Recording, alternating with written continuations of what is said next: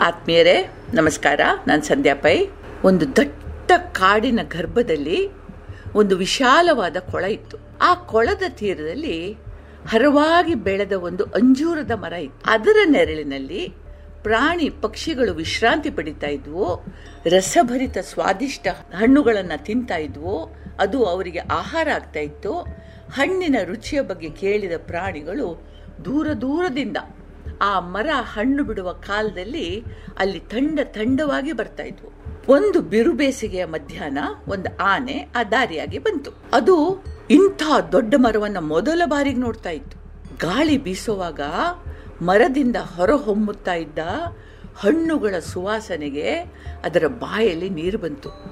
ಹೊಟ್ಟೆ ತುಂಬುವಷ್ಟು ಹಣ್ಣು ತಿಂದು ಕೊಳದ ಸಿಹಿಯಾದ ನೀರು ಕುಡಿದು ಮರದ ನೆರಳಲ್ಲಿ ವಿಶ್ರಮಿಸ್ತಾ ಇರುವಾಗ ಆನೆಯ ತಲೆಯಲ್ಲಿ ಒಂದು ಯೋಚನೆ ಬಂತು. ಹಸಿರು ತುಂಬಿದ ಈ ಮರ ತಿಳಿ ನೀರಿನ ಈ ಕೊಳ ನನಗೆ ಸೇರಿದ್ರೆ ನಾನು ಸುಖವಾಗಿ ಬದುಕುವ ಪರಿಸರ ಸಿಗುತ್ತೆ. ಇಲ್ಲಿವರೆಗೆ ಬೇರೆ ಯಾರೂ ಈ ಮರವನ್ನ ತಮ್ಮದು ಅಂತ ಹೇಳಲಿಲ್ಲ. ಆದುದರಿಂದ ಈ ಮರ ತನಗೆ ಸೇರಿದ್ದು ಅಂತ ಇವತ್ತು ಹೇಳ್ಬಿಡ್ತೀನಿ, ಸಾರಿ ಬಿಡ್ತೀನಿ, ಘೋಷಿಸ್ತೀನಿ ಅಂದ್ಕೊಂತು ಧ್ವನಿ ಎತ್ತಿ ಗಟ್ಟಿಯಾಗಿ ಈ ಮರ ಈ ಕ್ಷಣದಿಂದ ನನ್ನ ಮನೆ. ಇದು ನನ್ನ ಸ್ವಾಧೀನದಲ್ಲಿದೆ. ಇದರ ಮೇಲೆ ಕೇವಲ ನನ್ನ ಹಕ್ಕಿರ್ತಾ ಇದೆ ಅಂತ ಹೇಳಿ ಈ ಮೂಲಕ ಘೋಷಿಸ್ತಾ ಇದ್ದೀನಿ ಅಂತ. ಇದರ ಮಾತು ಮುಗಿತಾ ಇರುವಂತೆ ಮರದ ಮೇಲಿದ್ದ ಒಂದು ಮಂಗ ಕೆಳಗೆ ಜಗಿತು. ಗಜರಾಜ, ಸುತ್ತಮುತ್ತಲಿನ ಮರಗಳಲ್ಲಿ ಮನೆ ಮಾಡಿಕೊಂಡಿದ್ದ ನಾವು ಈ ಮರ ಪುಟ್ಟ ಗಿಡ ಆಗಿದ್ದ ಕಾಲದಿಂದ ಗಮನಿಸ್ತಾ ಇದ್ವಿ. ಒಮ್ಮೆ ಹಣ್ಣು ಬಿಡತೊಡಗಿದಾಗ ಅದರ ರುಚಿಗೆ ಮಾರು ಹೋದ್ವಿ. ಇದರ ಎಲೆಗಳು ಒತ್ತೊತ್ತಾಗಿ ಬೆಳೆದವು ರಂಬೆ ಕೊಂಬೆಗಳು ಟಿಸಿಲೊಡೆದು ಗಟ್ಟಿಮುಟ್ಟಾದವು ಇದೇ ಬೇಡದಿಂದ ನಮಗೆ ರಕ್ಷಣೆ ಕೊಡಲಿಕ್ಕೆ ತಕ್ಕುದಾದ ಸ್ಥಳ ಅಂತ ನಿರ್ಧರಿಸಿದ್ವು. ಕಳೆದ ಅನೇಕ ವರ್ಷಗಳಿಂದ ನಾವು ಈ ಮರದಲ್ಲಿ ಮನೆ ಮಾಡಿಕೊಂಡಿದ್ವಿ ಆದುದರಿಂದ ಇದು ನಿಂದು ಮಾತ್ರ ಹೇಗಾಗ್ತದೆ? ಆಗೋದಿಲ್ಲ. ನೀನು ಇತ್ತೀಚೆಗೆ ಈಗ ಬಂದವನು. ಒಂದ್ಸಲ ಹಣ್ಣು ತಿಂದೆ ಅಂತ ಆದ ಕೂಡಲೇ ನಿಂದಾಗುತ್ತಾ? ಇಲ್ಲ ಅಂತೂ ಗಟ್ಟಿಯಾಗಿ ಆನೆಗೆ ಭಯಂಕರ ಸಿಟ್ಟು ಬಂತು. ಅದರ ವಿವೇಚನೆ ಸಿಟ್ಟನ್ನ ಹೊರಗೆ ಹಾಕ್ಲಿಕ್ಕೆ ಬಿಡಲಿಲ್ಲ. ಯಾಕೆಂದ್ರೆ ಆನೆ ಬುದ್ಧಿವಂತ ಪ್ರಾಣಿ. ಯೋಚಿಸದೆ ಏನು ಮಾಡಲ್ಲ. ಅದು ಯೋಚಿಸ್ತು ತನಗಿಂತ ಮೊದಲು ಈ ಮಂಗಗಳು ಇದನ್ನು ತಮ್ಮದಾಗಿ ಮಾಡಿಕೊಂಡಿದ್ದಾರೆ. ಅಂದಮೇಲೆ ಇದ್ದು ಅವ್ರದ್ದು ಆಯ್ತು ಏನು ಹೇಳೋದು ಅಂತ ಆಲೋಚನೆ ಮಾಡುವಷ್ಟರಲ್ಲಿ ಒಂದು ಮೊಲ ಕಾಣಿಸ್ಕೊಳ್ತು. ಅದಂತೂ, ಅಯ್ಯ, ಇದೊಂದು ಪುಟ್ಟ ಸಸಿಯಾಗಿತ್ತು. ಬೇಸಿಗೆಗೆ ಬಾಡ್ತಾ ಇತ್ತು. ನಾನು ಕೊಳದ ನೀರನ್ನು ಬಾಯಿಯಲ್ಲಿ ತುಂಬಿ ತಂದು ಇದಕ್ಕೆ ನೀರು ಉಣಿಸ್ತಾ ಇದ್ದೆ. ಹಿಕ್ಕೆ ಹಾಕಿ ಗೊಬ್ಬರ ಮಾಡ್ತಾ ಇದ್ದೆ. ಒಣಗಿದ ಎಲೆಗಳನ್ನು ತಂದು ಇದ್ರ ಸುತ್ತ ಒಟ್ಟಿ ನೀರಿನ ಪಸೆ ಆರದಂತೆ ನೋಡ್ಕೊಳ್ತಾ ಇದ್ದೆ. ಇಂದು ಇದು ಬೆಳೆದು ಇಷ್ಟು ದೊಡ್ಡದಾಗಿದೆ. ನನ್ನ ಆರೈಕೆಯಿಂದ ಇದು ಸಾಧ್ಯವಾಯಿತು ಅಂತ ವಿನಮ್ರವಾಗಿ ನಾನು ಹೇಳ್ತೀನಿ. ನಿಜವಾಗಿ ನೋಡಿದ್ರೆ ಇದು ನಂದು ಅಲ್ವಾ ಅಂತು ಮೆಲ್ಲಗೆ. ಆನೆ ಮತ್ತು ಮಂಗ ಮುಖ ಮುಖ ನೋಡಿಕೊಂಡು, ಮಂಗ, ಹೌದು, ಇದು ಹೇಳ್ತಾ ಇರೋ ಸತ್ಯ, ನಾನು ನೋಡಿದ್ದೀನಿ, ಇದು ಈ ಪುಟ್ಟ ಸಸಿಯನ್ನು ಆರೈಕೆ ಮಾಡಿ ಇಷ್ಟು ದೊಡ್ಡ ಮರವಾಗುವ ಹಾಗೆ ಮಾಡಿದೆ ಅಂತೂ ಮೊಲದ ಮುಖ ಇಷ್ಟಗ್ಲಾಯಿತು. ಇಷ್ಟು ಆಗುವಷ್ಟರಲ್ಲಿ ಒಂದು ಗಿಳಿ ಬಂತು. ಪುರ್ರಂತ ಹಾರಿ ಬಂದು ಇವರು ಮುಂದೆ ಕುಳ್ಕೊಳ್ಳಿ ಅಣ್ಣಂದಿರ ನಂದು ನಂದು ಅಂತ ಮೂರು ಜನನು ಎದೆ ತಟ್ಕೊಳ್ತಾ ಇದ್ದೀರಲ್ಲ? ಇದ್ರ ಹುಟ್ಟಿಗೆ ಕಾರಣ ಯಾರು ಅಂತ ನಿಂದು ಯಾರಾದರೂ ಯೋಚಿಸಿದ್ದೀರಾ? ದೂರದ ಊರಿನಲ್ಲಿ ಹಣ್ಣು ತಿಂದು ಬೀಜವನ್ನ ಇಲ್ಲಿ ತಂದು ಉಗುಳಿದೆ. ಊರಿಗೆ ಸೇರಿದ ಹಣ್ಣಿನ ಮರ ಮನುಷ್ಯರದಾಗ್ತದೆ. ಅವರು ಸ್ವಾರ್ಥಿಗಳು.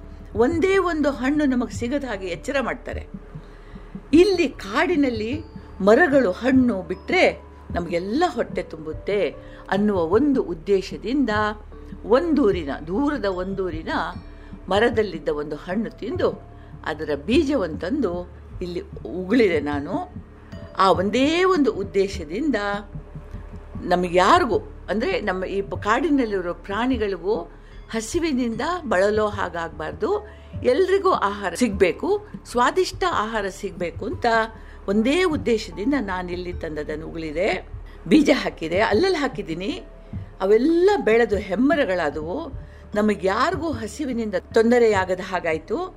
ಇಲ್ಲಿವರೆಗೆ ಇದರ ನೆರಳಿನಲ್ಲಿ ಬಿಸಿಲು, ಮಳೆಗಳಿಂದ ರಕ್ಷಣೆ ದೊರೆಯಿತು. ಆದರೆ ಎಂದೂ ಯಾರು ಇದು ಕೇವಲ ನನ್ನದು ಅಂತ ಹೇಳಿರಲಿಲ್ಲ. ನೀವು ಮರವನ್ನೇ ಕೇಳಿ. ಅದು ಯಾರ್ದು ಅಂತ. ಅದು ಹೇಳುತ್ತೆ, ನಾನು ನಿಮ್ಮೆಲ್ಲರವನು. ನಿಮ್ಗೆಲ್ರಿಗೂ ಸೇರಿದವನು. ನೀವೆಲ್ಲ ನನ್ನಿಂದ ಸೇವೆ ಮಾಡಿಸ್ಕೊಳ್ಳಿ ಅಂತ ಹೇಳುತ್ತೆ. ಕೇಳಿ ಅಂತ ಹೇಳಿ ಮತ್ತೆ ಹೇಳ್ತು, ಮಿತ್ರರೇ, ಇದು ನಮ್ಮೆಲ್ಲರದಾಗಿರಲಿ. ನಾವಿದರ ರಕ್ಷಣೆ ಮಾಡೋಣ. ಇದು ನಮ್ಮನ್ನು ಕಾಪಾಡ್ತದೆ. ನಂದು ನಂದು ಎನ್ನುವುದರಿಂದ ನಮ್ಮಲ್ಲಿ ಪರಸ್ಪರ ದ್ವೇಷ ಏರ್ಪಡ್ತದೆ. ಇದರಿಂದ ನಮ್ಗೆ ಯಾರಿಗೂ ಒಳ್ಳೆಯದಾಗೋದಿಲ್ಲ ಇಷ್ಟಕ್ಕೂ ಆನೆ ರಾಜ, ನೀನು ಈ ಮರದ ನೆರಳ ಪೂರ್ತಿ ಉಪಯೋಗಿಸಲಿಕ್ಕಾಗಲ್ಲ ಅಷ್ಟು ವಿಶಾಲವಾಗಿ ಹರಡಿದೆ ಈ ನೆರಳು. ಹಣ್ಣು ಪೂರ್ತಿ ತಿನ್ನೋಕ್ಕಾಗಲ್ಲ. ಅಷ್ಟು ಹಣ್ಣು ಬಿಡುತ್ತೆ ಈ ಮರ.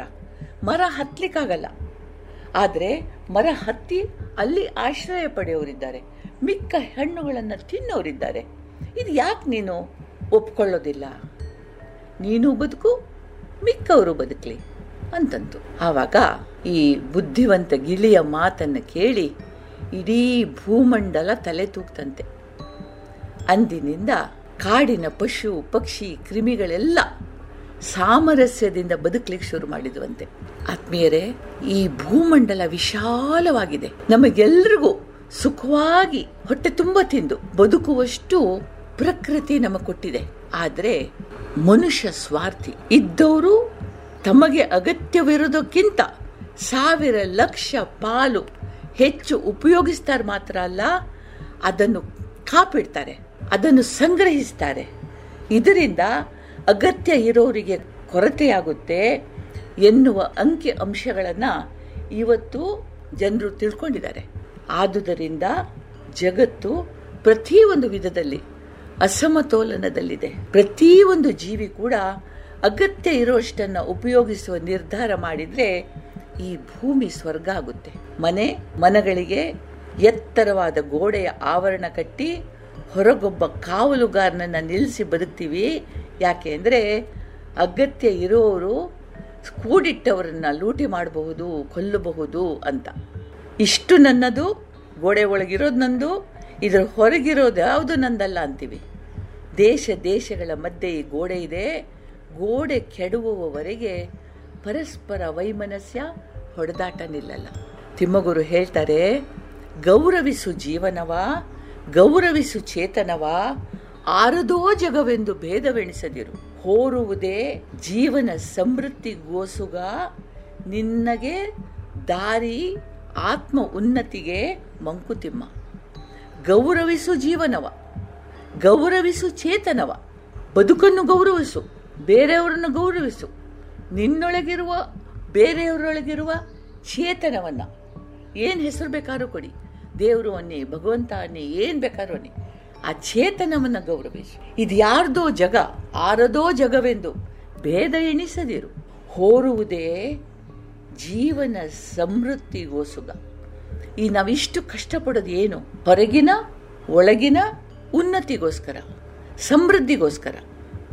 ಇದು ನಿನ್ನ ಆತ್ಮದ ಉನ್ನತಿಗೆ ದಾರಿಯೂ ಕೂಡ ಹೌದು. ದಾರಿ ಆತ್ಮ ಉನ್ನತಿಗೆ. ಎಲ್ಲಿವರೆಗೆ ನಾವೀ ಗೌರವದಿಂದ ಕಾಣುವ ಅಭ್ಯಾಸ ಇಟ್ಕೊಳ್ತೀವೋ ಅಲ್ಲಿವರೆಗೆ ಪ್ರಕೃತಿ, ಚೈತನ್ಯ ನಮ್ಮನ್ನು ಸಲಹುತ್ತದೆ ನಮ್ಮನ್ನು ಕಾಪಾಡ್ತದೆ, ನಮ್ಮನ್ನು ಬೆಳೆಸ್ತದೆ, ನಮ್ಮನ್ನು ರಕ್ಷಿಸ್ತದೆ. ಯಾಕೆಂದರೆ ಸರ್ವ ಜೀವಿಗಳಲ್ಲೂ ಇರುವ ಚೈತನ್ಯ ಒಂದೇ ಮೂಲದ್ದು. ಅದೇ ನಾನು, ಅದೇ ನೀನು. ನಮಗೆಲ್ರಿಗೂ ದೇವರು ಒಳ್ಳೇದು ಮಾಡಲಿ. ಜೈ ಹಿಂದ್.